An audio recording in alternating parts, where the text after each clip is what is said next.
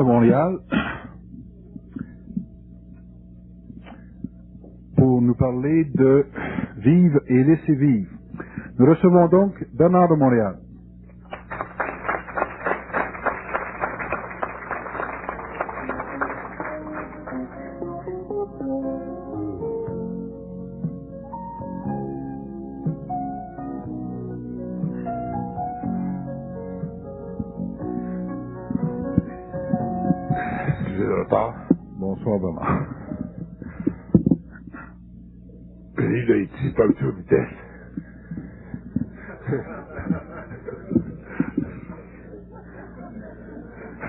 Des à l'heure là-bas. hein? C'est vite au Québec.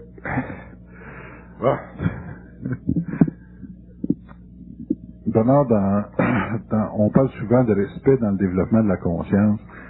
On parle de, de la possibilité, souvent pour les gens, de, de vivre à leur rythme, de vivre à une dynamique qui leur est propre.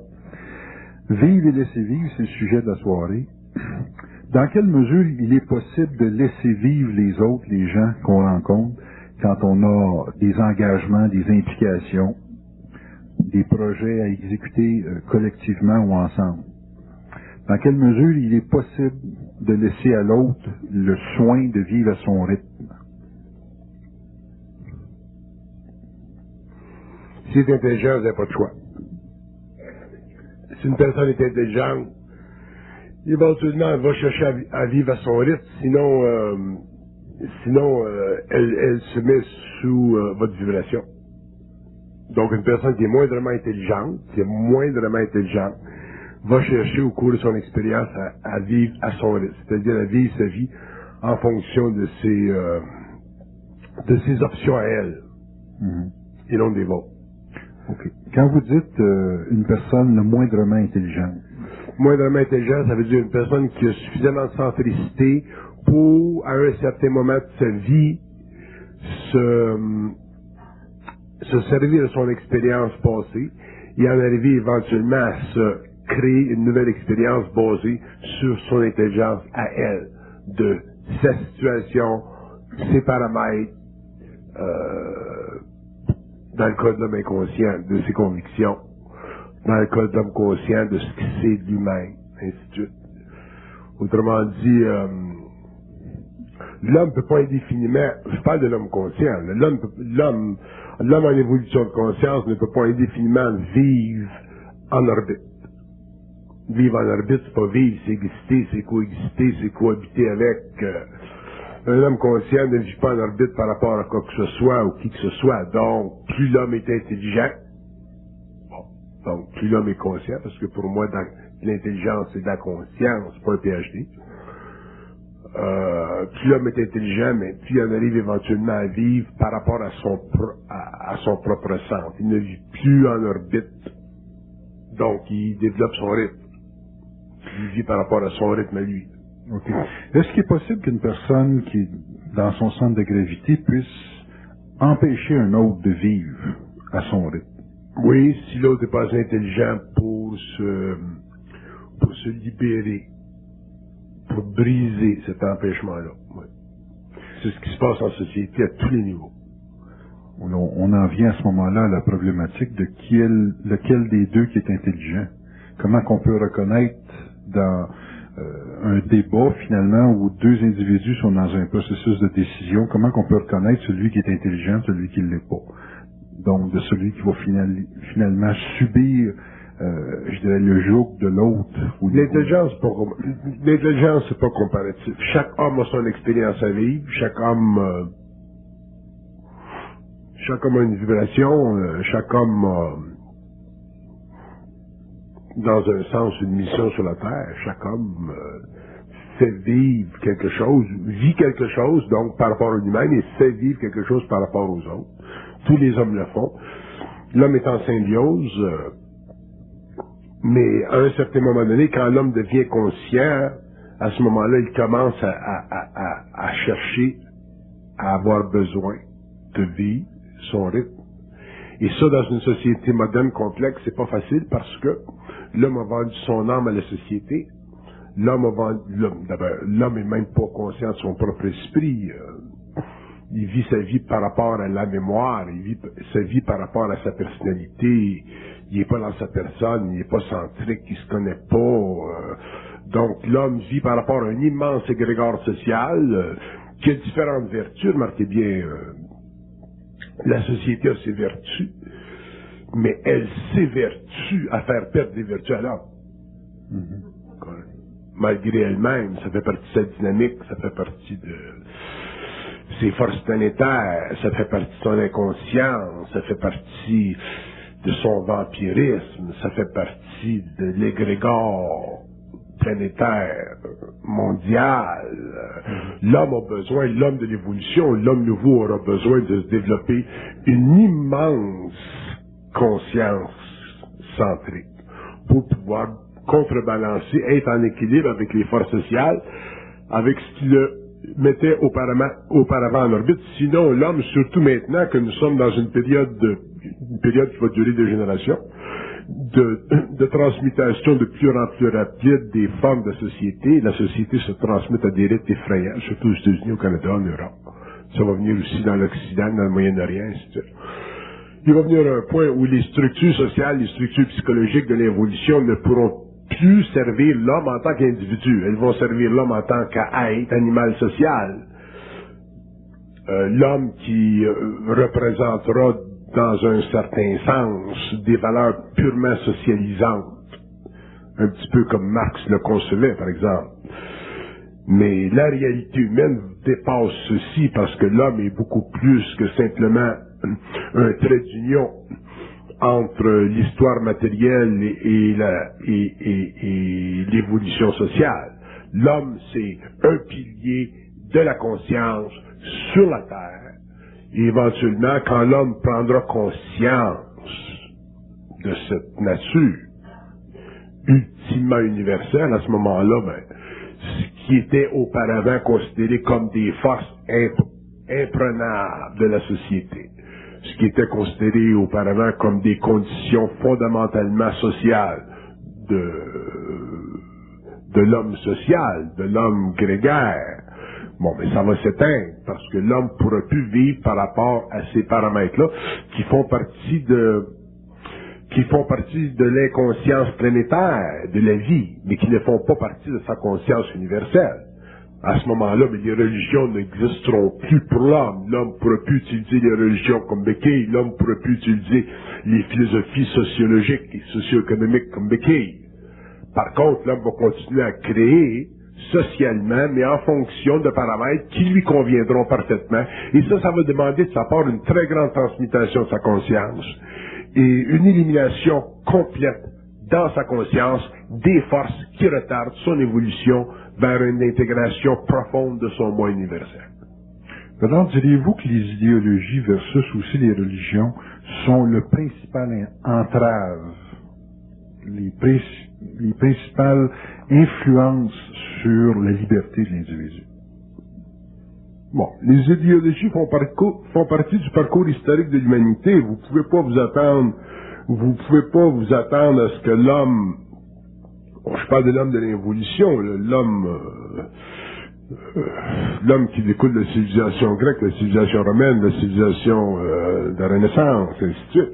Vous pouvez pas vous imaginer que l'homme puisse parcourir les sentiers de sa conscience, découvrir les lois occultes de son moi à travers la réflexion philosophique, c'est impossible. Donc, tant que l'homme n'aura pas nié, complètement détruit complètement le concept cartésien du je pense donc je suis, qui fait partie de la, dans un sens, de la fleur de la pensée française et aujourd'hui de la pensée occidentale, l'homme pourra pas, euh, l'homme pourra pas faire de constat au-delà de ce que les idéologies ont bien voulu lui amener en fonction de son éducation, de son évolution très lente, euh, de sa recherche, de sa réflexion. L'homme, euh, l'homme a besoin de, de l'homme a besoin L'homme a besoin d'en arriver éventuellement à, à- reconnaître sa capacité de développer ou d'accéder à une critique absolue de la réalité. L'homme ne peut pas indéfiniment vivre par rapport à une critique relative qui a été techniquement la, la limite psychologique de la philosophie du 19e siècle. L'homme a besoin d'en arriver à pouvoir, par lui-même, en fonction de lui-même, pour lui-même, pas par rapport aux autres, toujours par rapport aux autres, accéder à une critique absolue. Et pour accéder à une, à une critique absolue, il faut absolument, absolument dépasser le niveau psychologique de la conscience réflexive de l'homme, donc dépasser le consensus psychologique de l'ego en fonction de sa relation dynamique avec la conscience sociale. Sinon, l'homme ne pourra jamais en arriver à constater les hauts faits de sa conscience, les hauts lieux de sa conscience, et éventuellement pérégriner, si vous voulez, ou être en, en, en communication télépathique avec le plan mental qui, pour le moment, sont ou sont dits de voiler des civilisations imaginaires qui demain deviendront des civilisations réelles pour l'homme, dans la mesure où ces civilisations voudront bien se présenter à lui parce que lui sera suffisamment développé pour ne pas être euh, détruit par leur présence. Donc, euh, on est arrivé au con, on est, on est arrivé à la fin du XXe siècle euh, aux confins de l'histoire humaine, aux confins de l'histoire psychologique, aux confins des sciences psychologiques, aux, confins des sciences réflectives.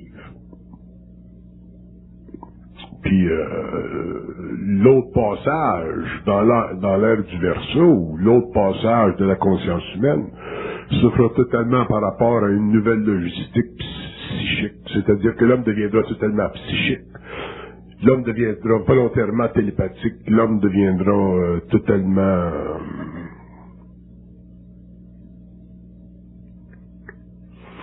totalement unifié à sa conscience. Et à ce moment-là, ben, les aspects ou les paramètres psychologiques de l'évolution dont vous parlez, par exemple les idéologies spirituelles ou les idéologies politiques, seront simplement des tableaux qui font partie du, du musée de l'histoire de la contemplation de l'homme face à la réalité. Et lui commencera finalement à réécrire sur les murs la nouvelle histoire de l'homme à sa façon, selon sa puissance. On voit dans votre discours que vivre pour une personne consciente réfère pas aux mêmes paramètres. Vous parlez de civilisation imaginaire et euh, vous accordez une réalité éventuelle à la conscience de l'individu face à ces civilisations dites imaginaires. Comment l'individu peut concevoir le fait de vivre en parallèle avec ces civilisations-là? Dans la mesure où il, accède à un autre véhicule, dans la mesure où ses, énergies ont ses, énergies émotionnelles, astrales ont suffisamment changé pour qu'il ne, qu ne s'éteignent pas dans la folie au contact avec ces civilisations imaginaires. La raison pour laquelle je leur donne le terme de civilisation imaginaire, c'est parce que pour le moment, elles font partie de l'imagination de l'homme. Donc, euh, euh, donc, pour l'homme, en général, le contact avec ces plans-là fait, font partie, le contact fait partie de l'imagination humaine, tandis que pour des initiés, ce contact-là avec ces plans-là ne fait pas partie de l'imagination humaine, il fait partie du contact étroitement, absolument relatif entre l'homme et des plans qui font partie de la conversion de son énergie, de son énergie astrale en conscience éthérique, donc en corps moroncien. Donc, mais on doit pour le moment respecter les conditions, les conventions de psychologie humaine, euh, les, euh, les niveaux de reconnaissance géographique de l'homme en ce qui concerne la totalité de, de, de, de l'univers palpable. Pour stimuler notre imagination, est-ce qu'on pourrait avoir une idée de qu'est-ce que ça serait la vie en vivant ce contact-là avec ces civilisations-là? C'est peut-être stimuler notre imagination. Ben, dans le sens que pour nous autres, c'est peut-être pas réel pour l'instant, mais vous parlez de ce contact-là avec ces civilisations-là comme étant une éventuelle réalité. Est-ce qu'on pourrait avoir une, une idée, dans un sens, de qu'est-ce que ça pourrait être, la vie, en contact avec ces civilisations-là? Une fois que l'homme, sur le plan matériel, a pris contact avec ces civilisations-là, sur d'autres plans. Pourquoi? Pourquoi? Pourquoi ça? Pour savoir quelle vie qui nous attend, dans un sens. Ça vous donne quoi? ça permet de faire la conférence. sur un sujet, sur un sujet qui est intéressant dans un sens, parce que il y a beaucoup de sujets qui sont intéressants dans plusieurs sens. Mais c'est pas parce que des sujets sont intéressants dans plusieurs sens ou dans un sens que ces sujets-là sont nécessairement importants pour l'homme. Ben, c'est que toute personne, dans un sens, euh, cherche une évolution à caractère psychique et ça semble être une, une éventualité, pas une éventualité, mais une sorte de, de, de certitude qu'on s'en va vers ça. Ces civilisations-là semblent prendre contact avec l'homme, vous dites au niveau imaginaire dans un temps, mais là, euh, la perception de ça, doit, on doit finalement goûter une certaine réalité dans nos prises de décision, dans nos actions. Que l'homme commence au niveau de son moi, que l'homme commence au niveau de sa pensée, que l'homme commence à ne pas se laisser astraliser d'abord.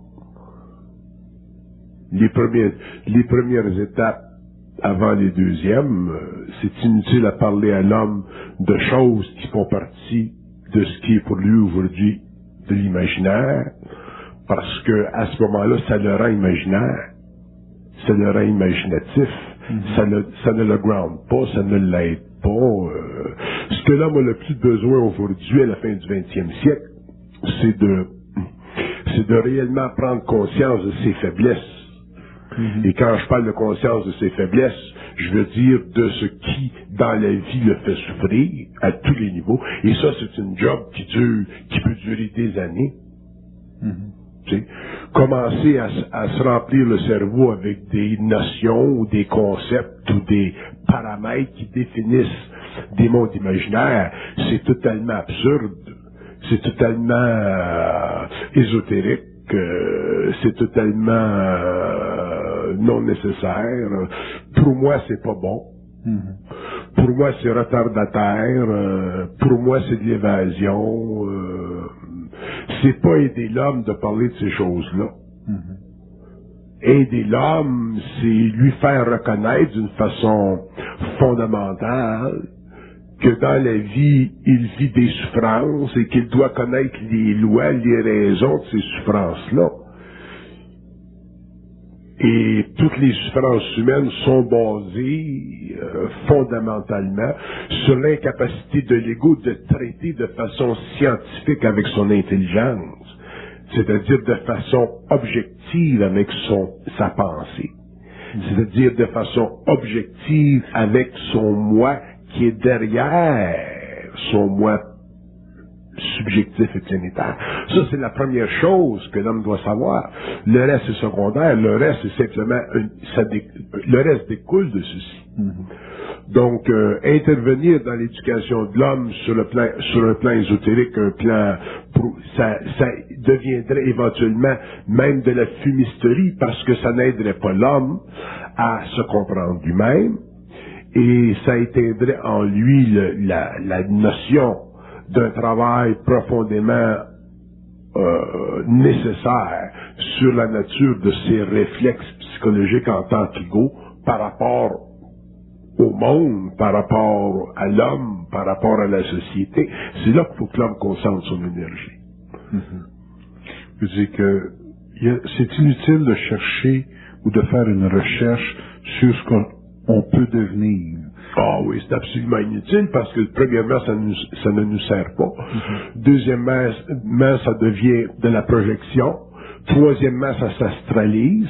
Quatrièmement, ça nous enlève le, le, le, la, le lien déjà ténu qu'on a avec le, plan matériel. Euh, vous regardez les gens, vous regardez les gens, puis j'en ai rencontré des milliers, des gens qui sont spirituels, des gens qui sont du bon monde, là, comme on dit, des gens bien, euh, mais ils sont pas capables de se grounder, ils sont pas capables de travailler, ils sont pas capables de faire marcher leur esprit dans un corps en relation avec d'autres esprits puis d'autres corps parce que sont trop euh, sont trop affectés spirituellement ou émotivement par leur sensibilité. Puis ça, faut que ça s'intègre, cette chose-là. Mm-hmm.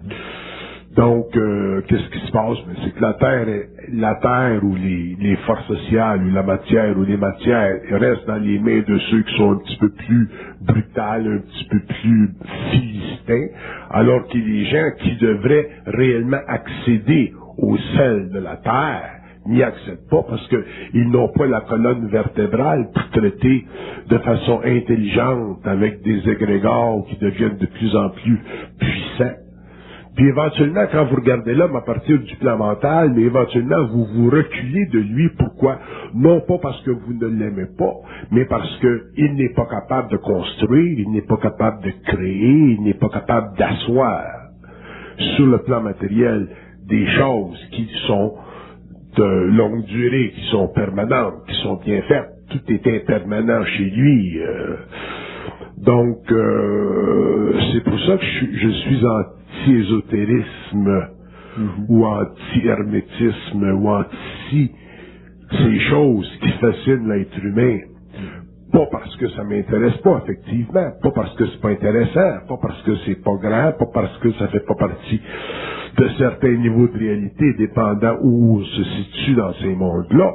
Mais parce que l'homme a besoin de réellement comprendre sa relation avec ces mondes-là, d'abord en faisant une étude personnelle, proche, de sa réalité par rapport à une réalité qui est déjà là dans son monde, c'est-à-dire les relations humaines, comment il vit le phénomène de la santé, le phénomène de la mort, le phénomène des joies, le phénomène des peines, le phénomène des blessures, le phénomène des inquiétudes, tout ça. Et ce sont ces éléments-là qui constituent l'équation humaine, qui constituent finalement l'existentialité de l'homme, qui doit être éventuellement rompue, brisée, fracturée complètement, pour que l'homme commence à vivre. Et après ça, ben là, on peut parler de ces choses-là, qui font partie des mondes imaginaires, puis à ce moment-là, ben ça sera moins imaginaire, puis ça sera de plus en plus réel, et ainsi de. Vous mettez beaucoup, beaucoup l'accent sur la conciliation d'une évolution mentale avec la vie matérielle. Comment l'individu crée cette cohésion-là qui est finalement la vie matérielle, le, le, le basic en termes de structure de vie et son développement personnel. On dirait qu'il y a une sorte, en tout cas au niveau de l'impression, une sorte de contradiction entre le fait d'être matérialiste et le fait d'avoir une évolution supplémentaire. C'est pas une contradiction d'être, de, de joindre le matériel au mental. D'ailleurs, l'homme va être obligé de le faire un jour, parce qu'il va falloir un jour que la matière soit spiritualisée pour que l'humanité accède à d'autres niveaux de civilisation. Ça va être à d'autres niveaux, c'est la même chose. L'homme est matérialiste. Être matérialiste, dans le sens philosophique du terme, c'est perdre contact avec son esprit et ne s'appointer que dans la matière. Ça, c'est être matérialiste. Ça, c'est du matérialisme. Mais quand l'homme, quand un être est conscient et qu'il, qu'il réussit à joindre l'esprit avec la matière, à ce moment-là, mais il élève la vibration de la matière. C'est comme si vous avez un chat. Si vous avez un petit minou, puis qui est sauvage, puis que vous l'amenez dans votre maison, vous allez le domestiquer. Le contact, si vous avez moindrement de l'amour pour les animaux, mais son contact avec lui, votre contact avec lui va le domestiquer parce que vous allez spiritualiser son corps astral. C'est ça la domestication de l'animal. Bon, c'est la même chose avec la matière. Faut que l'homme apprenne à connaître la matière, les lois de la matière. Faut que l'homme dérive de sa conscience psychique des, des, des lois fondamentales qu'il puisse appliquer dans le matériel, au niveau des gouvernements, au niveau de la société, au niveau de la science, au niveau de la médecine, ainsi. Des lois, ainsi. Mais ça, ce n'est pas du matérialisme. Au contraire, ça demande une grande conscience mentale. Ça demande un grand appointement de son esprit. Et ça, c'est réellement l'élévation du matériel. La définition du matérialisme, ça a été l'exclusion de la matière, des- du- des- de l'entreprise ou de, de la grande entreprise cosmique du monde mental. Si la matière n'avait jamais été exclue du monde mental, l'homme aujourd'hui ne serait pas dans le pétrin où il est. Donc, ce qu'on appelle matérialisme, c'est simplement la déchéance de la conscience humaine, la déchéance de l'intelligence, ou la spécialisation de son intelligence sous le rayonnement réellement astral des forces arimaniennes. Ça, c'est du matérialisme. Mais c'est pas la fusion, la connexion, l'union ou l'élévation du matériel vers des plans plus élevés ou par rapport à des plans plus élevés qui représente dans mon esprit une contradiction. Ce qui représente une contradiction, c'est le manque d'esprit de la matière. Oui. Pourriez-vous nous donner une, une sorte d'exemple ou un exemple de la spiritualisation de la matière? Est-ce que Il est trop tôt pour ça? Bon. Il est trop tôt pour, pour que l'homme puisse euh, pour que l'homme puisse euh, de facto de son expérience personnelle réaliser euh, la spiritualisation de la matière. Parce que pour spiritualiser la matière, bon, premièrement, il faut changer de plan. Il faut aller sur le plan éthérique. Euh, faut être capable d'utiliser le plexus solaire, qui est, un organe très, très vibrant de l'homme, et le mettre en, en, en, rayonnement, le mettre en fonction, le, déchirer de son enveloppe, puis le, le, contempler à partir du pinéal, et ensuite le projeter dans l'espace éthérique pour construire des nouvelles, pour construire de nouvelles relations avec la conscience des atomes, et. Donc la spiritualisation de la, matière, ça ne fait pas partie de l'expérience de l'humanité pour le moment. Ça fera partie de l'expérience de l'humanité dans un temps à venir. Au début, ça sera très occulte, très caché, très voilé l'humanité. Mais ça, ça fait partie de ça fera partie de l'évolution de la conscience de la race. Ce ne sont pas des choses qui font partie de l'expérience planétaire, karmique, évolutive de la cinquième race racine. Dans l'expérience de vie de tous les jours, notre quotidien, on est souvent confronté à des problématiques de survie face à l'argent, face à la finance. Est-ce que présentement, les, gens sont assez conscients pour parler de désastralisation de la, de la finance? Désastralisation de la finance, ça veut dire désastralisation de l'ego. Désastraliser l'ego, vous allez désastraliser la finance. Si vous, si vous, si vous, vous désastralisez pas l'ego, vous ne pourrez jamais désastraliser la finance. Désastralisation de la finance, veux dire désastralisation de l'ego. L'homme doit être dans son esprit, travailler avec son esprit par rapport au monde matériel. À ce moment-là, il désastralise la finance. Si l'homme n'est pas dans son esprit, il vit l'expérience de l'âme par rapport à la matière, il ne va pas désastraliser la finance. OK. Donc, à ce moment-là, c'est le corps de désir qui... C'est le corps de désir qui entre en jeu, puis euh, le corps de désir, de désir, quand il entre en jeu, peut utiliser n'importe quelle euh, plateforme de perception s'instruire, si vous voulez, de la notion de désastralisation de la finance.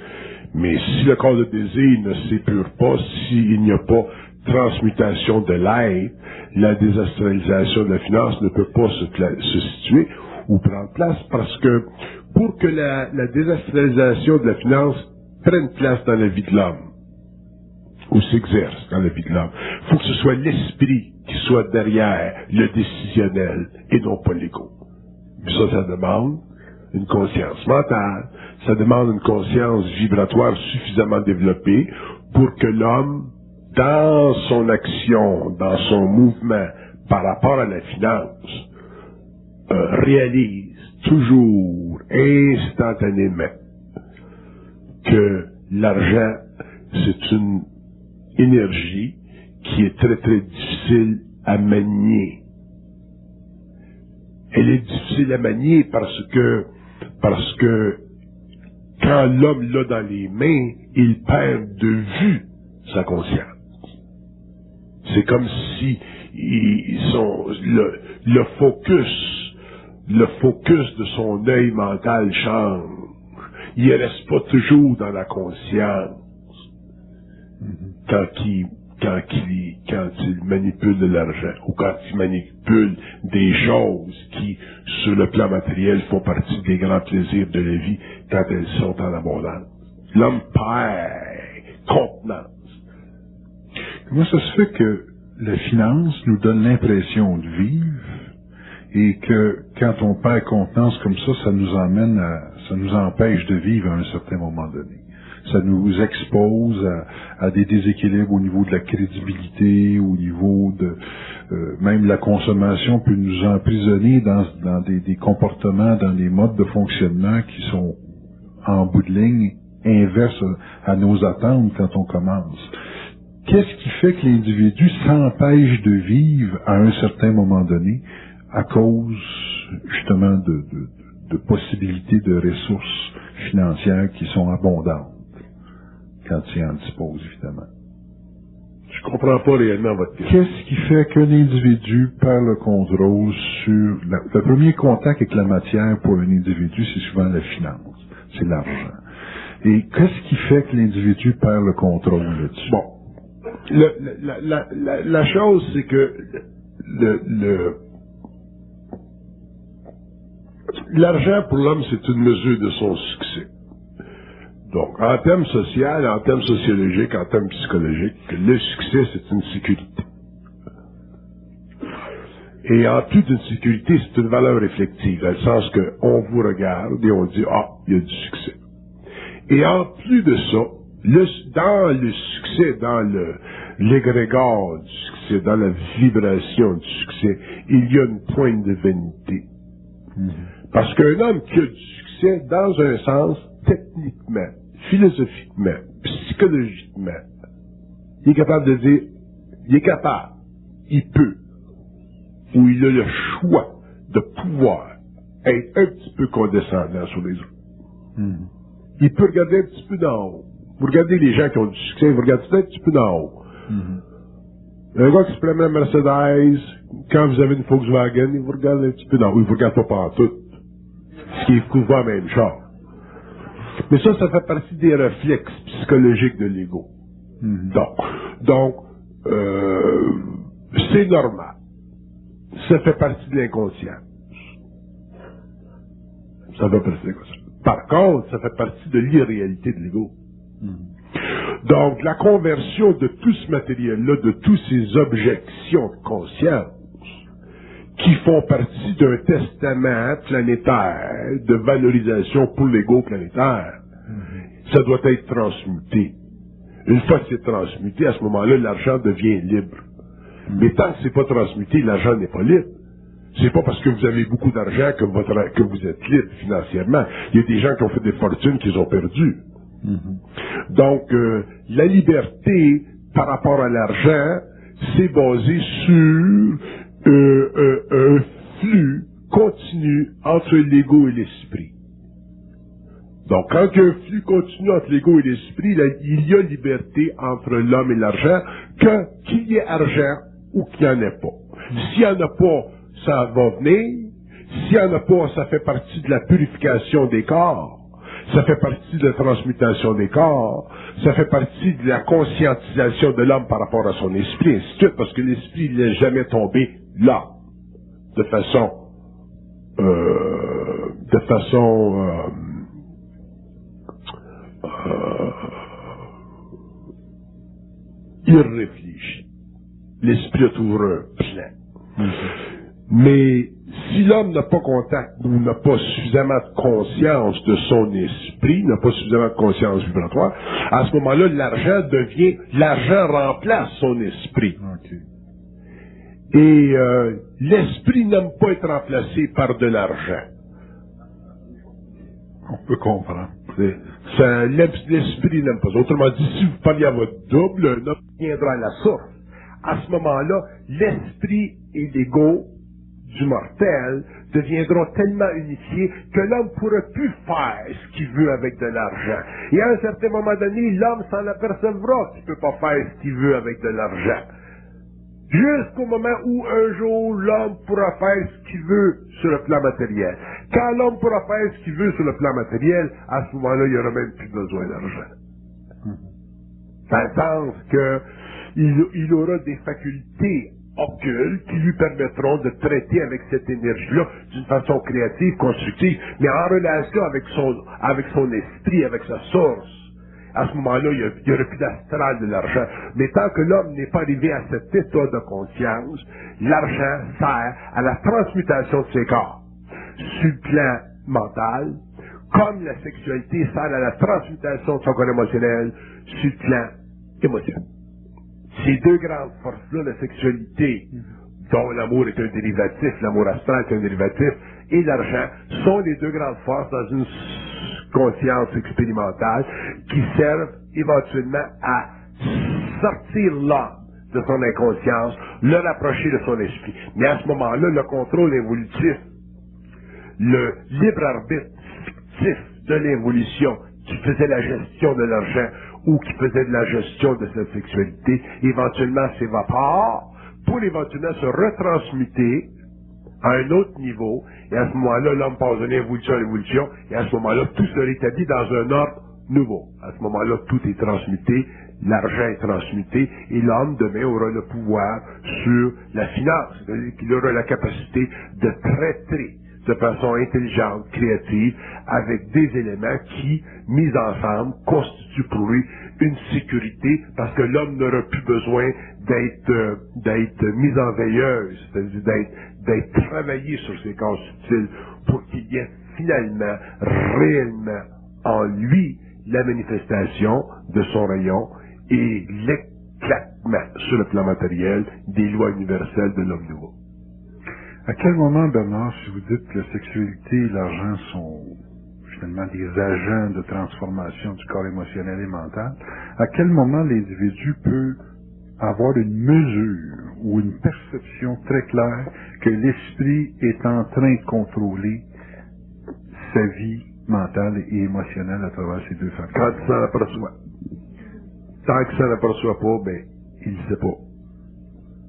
Sans- Bon, ok. S'en apercevoir, c'est quoi? C'est observer que les événements sont contre nous autres ou S'en apercevoir, c'est s'apercevoir qu'il ne peut rien faire. qu'il n'y a pas le choix? Ouais. Tant que tu peux, t'a- tant que tu t'aperçois pas, Tant que tu ne t'aperçois pas sur le plan matériel que tu peux rien faire, tu as l'impression que tu peux faire n'importe quoi. Tu dans l'illusion de la liberté. Quand tu commences à être un petit peu plus conscient, tu commences à t'apercevoir que tu peux pas rien faire, que tu es bloqué, puis que ça devient réellement évident, parce que ça devient évident. Surtout si tu parles. C'est évident parce que ça se répète. c'est évident parce que ça devient continu. Ouais, ok. Ah oui, tu continues. Quand tu commences à te bloquer, tu te bloques forever, tout le temps. Ouais. Jusqu'à temps qu'il te bloque moins. Mais il te bloque tout le temps. Ça- Ils ont toujours l'option de te bloquer. Ça, c'est dur sur l'ego. D'avoir l'option de se bloquer. Puis celle de ça, pour changer de vibration pour t'amener éventuellement à un niveau de conscience supérieur. Mais aussitôt que l'esprit a la, euh, je dirais pas la chance, Ouais. mais aussitôt que l'esprit a la, la chance, dans, le sen- dans le sens que c'est ton temps en tant qu'individu de devenir proche de lui. Là, Ouais. là t'es fait. Là, ils le font. Là, il Ils peuvent attendre bien des incarnations avant de le faire. Mais quand ils le font, quand t'es prêt à passer au feu, tu passes. Mais tu passes pas au feu tant que t'es pas prêt. Même si tu veux passer au feu, tu passes pas au feu. Ah, Il y a bien du monde qui veut le passer au feu. Il devient là des patates frites. Fait que, quand l'homme est prêt il passe. Fait que ça veut dire que quand on n'est pas prêt, on n'est pas, blo- on n'est pas bloqué. Puis quand on n'est pas on est- prêt, tout peut aller très très bien. euh, ah ouais. Ça, ça, ça donne. Il peut pas. Comment voulez-vous qu'il y ait une initiation solaire sur la Terre? Une initiation salaire. Euh, Bernard, on est prêt. Disons, les gens veulent être prêts. Ils veulent être prêts pourquoi? S'ils sont tous bloqués. Quand tu veux être prêt à cette conscience-là, t'as ton temps, comme vous dites, là, euh, quand on arrive à ce temps-là où on est prêt, euh, c'est quoi cette maladie-là de vouloir être conscient, de vouloir être... euh, C'est une maladie. quand ça bloque, quand, quand on sait que ça bloque la finance, ça bloque le, le secteur émotionnel, ces choses-là. Qu'est-ce qu'on a en retour? C'est- quoi la valeur de négociation de l'affaire? Conscience. Oui, mais ça amène quoi si on est bloqué? Sans Ah, ben, le, le blocage, c'est temporaire, ça dure tant d'années. Euh... tant d'années. y a-tu un nombre d'années Ça, spécifique? ça dépend des individus. Les, les individus vivent pas. L'homme ne vivra pas. Il n'y a pas un homme qui vit une initiation solaire comme l'autre. Euh, C'est différent. c'est dur pour vous de vous trouver une femme dans votre vie, hein? Vous n'êtes pas supposé savoir ça. C'est dur. C'est pas facile d'avoir une femme comme vous voulez. Ouais. Hein? D'avoir quelqu'un là, comme vous vous projetez. Là, Dans le même registre. Dans le même registre. C'est Putain, vous êtes un homme intelligent, vous êtes un homme affable. C'est pas facile, hein? Vous en trouvez, oups, ça marche pas. Et là, oups, ça marche pas. Puis là, oups, ça marche pas. Comment ça fait? Pourtant, vous êtes intelligent. Fait que euh, ces blocages-là, mais là, quand vous êtes conscient, vous connaissez la game, vous êtes capable de parler avec eux autres. Mhm. Fait que c'est moins, c'est moins difficile sur l'ego. Vous êtes capable d'attendre 5 ans avant d'en trouver une? Cinq ans. Euh, Parce que quand vous êtes inconscient puis vous savez pas ça, ben là, vous allez dans un club pour en trouver une de suite, vous allez dans un autre club le lendemain soir pour en trouver une de suite. Ouais, ouais. Quoi, l'homme vit pas, l'homme vit pas l'objection, le, pareil, Ouais. quand il est conscient. Ils ont un avantage sur nous autres quand, quand on est conscient d'eux autres, parce qu'on on sait comment ça marche. Par contre, nous autres, on a un avantage aussi parce qu'on on sait comment ça marche. Ça veut dire, Bernard, qu'on fonctionne avec des nouvelles règles du jeu, des nouvelles Ah, mais c'est évident, c'est évident. La vie consciente, c'est des nouvelles règles du jeu. Ben, c'est évident. Mais quand, quand on est dans cette conscience-là, euh, est-ce qu'ils nous sont toutes données, les règles du jeu, ou si on les découvre au fur et à mesure que les obstacles se présentent? On les découvre au fur et à mesure où elles sont expliquées dans le monde. Oui. Et non pas au niveau des obstacles. On peut toutes connaître les règles du jeu d'avance. Ben, elles sont toutes expliquées. Il y en a beaucoup d'expliquées. Ouais. Mais il y en a d'autres à expliquer. Ah, ben, c'est infini, ça. C'est infini. Les règles du jeu, c'est un code de loi inévitable. On peut pas passer à côté. Si on est conscient, non. Si l'homme est conscient, l'homme va toutes les connaître, ces lois-là, ces, ces règles-là. Ça fait partie de la psychologie universelle, ça fait partie de la science de l'esprit. Bon, est-ce qu'une personne qui, qui est consciente, on peut dire que sa vie va mieux qu'une Non. personne inconsciente? Non. Ah bon, c'est pays. Pourtant, c'est inévitable de passer par un processus de conscience. C'est pas une, c'est inévitable, c'est vous dire. Dans le sens qu'on on, on, on peut pas arriver autrement à un moment donné que de développer une conscience. C'est une personne ne peut pas être inconsciente indéfiniment. Vous parlez de l'humanité, là? Ouais, l'humanité, elle peut pas être inconsciente Ah indéfiniment. non, il va avec le temps, l'humanité va se conscientiser, mais c'est- ça va être long. Ça se fait sur une base individuelle. OK. Mais pour les individus qu'on côtoie, Un individu qui se conscientise, il s'aperçoit que la vie va plus mal qu'avant. Puis quand on rencontre des gens puis qu'on leur fait faire une prise de conscience, on peut pas dire qu'on améliore leur vie. Vous, amé- vous, vous améliorez leur conscience. Puis ça, Parce que que la vie a du mal qu'avant, c'est simplement relatif à- au fait qu'avant, ils pensaient contrôler. OK. Ouais, c'est un fait. Aujourd'hui, vous allez, aujourd'hui, vous allez, vous avez des buffers, vous êtes inconscient, vous allez, euh, je ne sais pas moi, dans un club puis écouter du gogo. OK? Vous voyez des femmes qui se tortillent. OK? Mais quand tu es conscient, tu peux pas aller dans un club puis écouter du gogo pour voir des femmes qui se tortillent. À moins que tu une raison. Parce que c'était quelle vibration. Mhm. Fait que si quelqu'un dit, bon, ben, viens donc, y vas pour lui faire plaisir, bon, ben, tu vas avoir des tensions. Mhm. C'est évident. Parce que tu peux pas vibrer comme avant. Ta vibration, c'est pareil. Mhm. Fait que, euh, avant, tu t'assoyais au bar, tortillais, puis c'était le fun. Pourquoi? C'était le fun? Parce que t'étais inconscient. Parce que tu faisais ton smart, tu faisais tes petites jokes, euh, tu, dé, tu, dé, tu, tu, euh, tu ridiculisais la femme qui travaille très dur sur le stage. euh, avec ton chum, t'as montré que t'étais macho, puis t'es, euh, t'es smart. Fait que c'est l'ego qui joue des games. Mais quand tu peux plus jouer ces games-là, à ce moment-là, ben, t'arrives là, tu sais que tu vas faire? Arrive au bar, t'asseoir, prendre une bière, puis regarder son aura.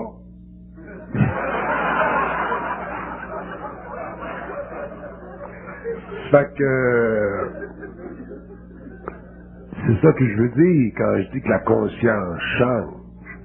Avant, t'as- ce qui est important pour toi dans la vie, c'est d'avoir du succès, puis du succès, puis travailler d'une compagnie, puis devenir, devenir président d'une compagnie, devenir infirmier, ou non, euh, devenir missionnaire en Afrique, ou, euh, tu sais. Mhm. Mais quand tu es conscient, sais-tu que devenir missionnaire en Afrique, ça devient très secondaire, tertiaire, quaternaire? Je comprends bien, la qualité de vie d'une personne consciente ne se mesure plus sur les paramètres très inconscients. C'est pour ça que je dis, bon, ben, tu peux pas vivre comme avant. Mais cette qualité, cette nouvelle qualité de vie qu'on découvre dans la conscience, euh, est-ce que ça se partage avec d'autres?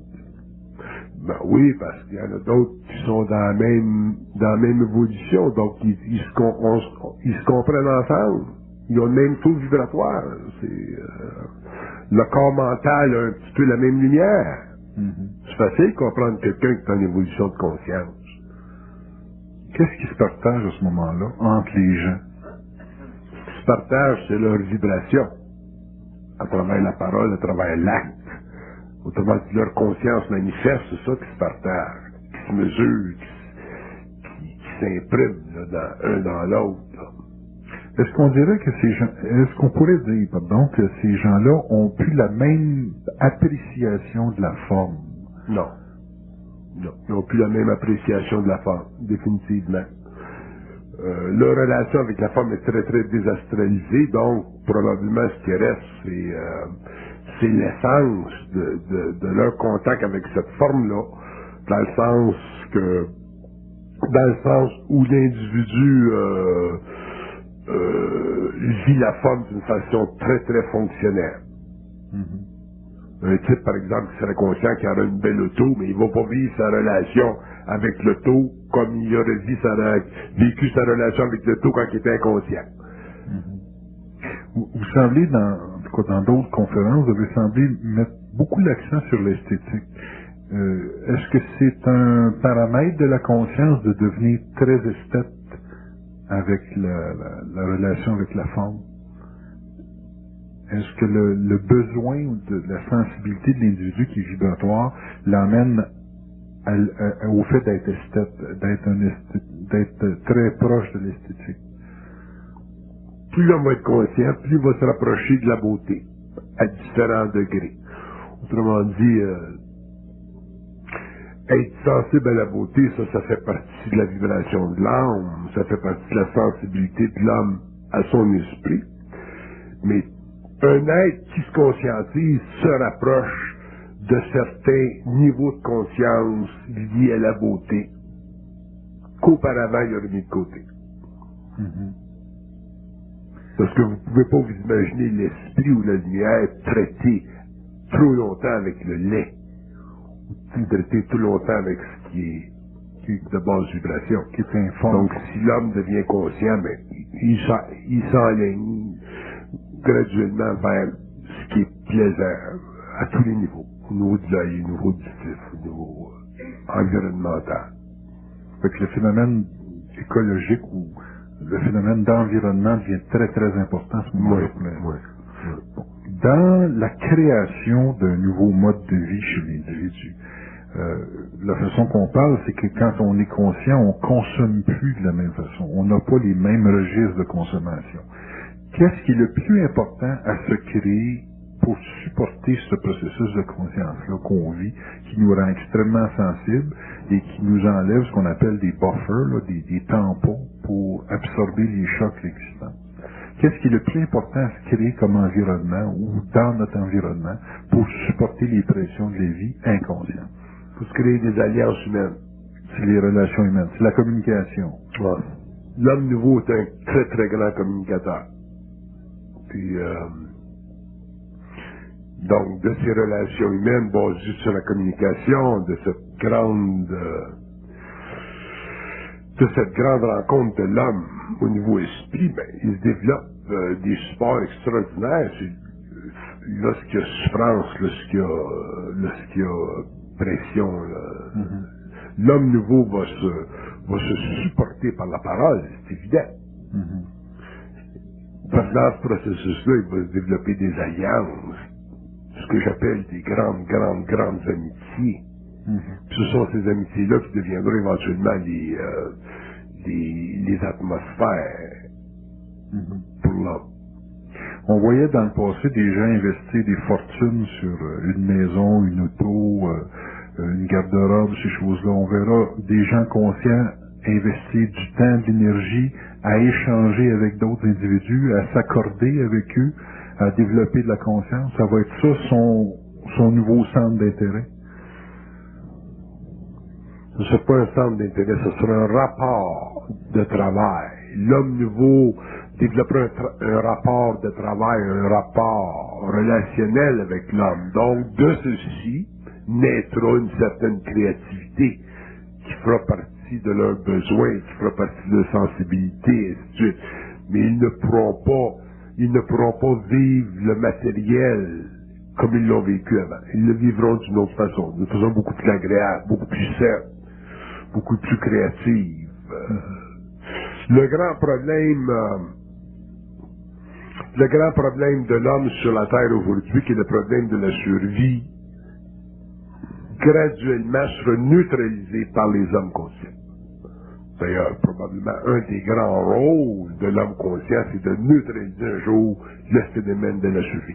Parce que de la survie, c'est, c'est de l'arnaque planétaire. C'est de l'arnaque, la survie. Et toujours en survie, en survie, en survie. Donc, euh, plus l'homme va être conscient, mais plus il va pouvoir neutraliser cette vibration-là, cette condition-là, qui fait partie de l'exploitation de ces énergies par les forces astrales. Les origines de survie, Les origines de survie, c'est le, c'est, c'est, les origines de survie sont basées sur le fait de la mort. Donc, quand vous dites que les, les hommes conscients vont neutraliser la survie, c'est que ils vont neutraliser une perception du monde de la mort ou des morts? L'homme éventuellement arrivera à neutraliser, neutraliser les forces de la mort dans sa conscience. Donc, dans la mesure où il avancera vers cette conscience-là, mais c'est évident que la, les problèmes de, le problème de survie n'existera pas, puis l'homme éventuellement arrivera à totalement spiritualiser la matière. Mais il y aura autant de survie dans la vie d'un être humain qu'il va y avoir cette conscience de la mort ou du monde de la mort, Autant de survie qu'il y a d'inconscience. d'inconscience. Ou même si l'homme dit qu'il n'y a pas de survie, si l'homme est, même si l'homme est, euh, a suffisamment de bien-être d'abondance matérielle, il n'y a peut-être pas de survie matérielle, mais il peut avoir de survie au niveau de la santé. Ils vont vous accrocher d'une façon ou d'une autre, pas. Bon, vous dites que Regardez les rois, regardez euh, la Ouais. reine d'Angleterre, Diane, regardez... euh, Ah, il nous attrape. Mais vous dites que les gens qui sont conscients ensemble, ils vont être des grands communicateurs. Est-ce que la communication, l'échange réel, où il y a une vibration, où il y a une, une dynamique de mise en vibration, est-ce que ça neutralise la survie dans différents registres? dans la mesure où l'échange mène, dans la mesure où l'échange mène à l'approximation réelle ou à, à la descente réelle de ce que j'appelle le respect. Parce que vous pouvez pas, communiquer c'est une chose. Communiquer c'est plaisant. Communiquer c'est une levure pour l'esprit. Communiquer c'est un, c'est une, euh, c'est un plaisir pour l'esprit.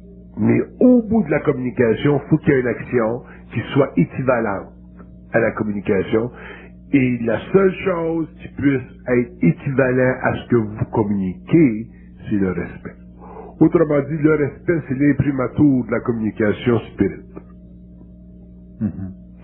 Est-ce que vous diriez que lorsqu'il y a respect, il y a action? Lorsqu'il y a respect, il y a action. Tant qu'il n'y a pas respect, il n'y a pas action. Il y a simplement, le- il y a simplement une, une apparence d'action. Est-ce que les gens qui communiquent et que ils mesurent la, valeur de leur communication sur le rendement ou le résultat dans une forme euh, entravent la possibilité d'un respect? Oui, parce que la forme est totalement secondaire pour l'esprit. Ce qui est important pour l'esprit, c'est la relation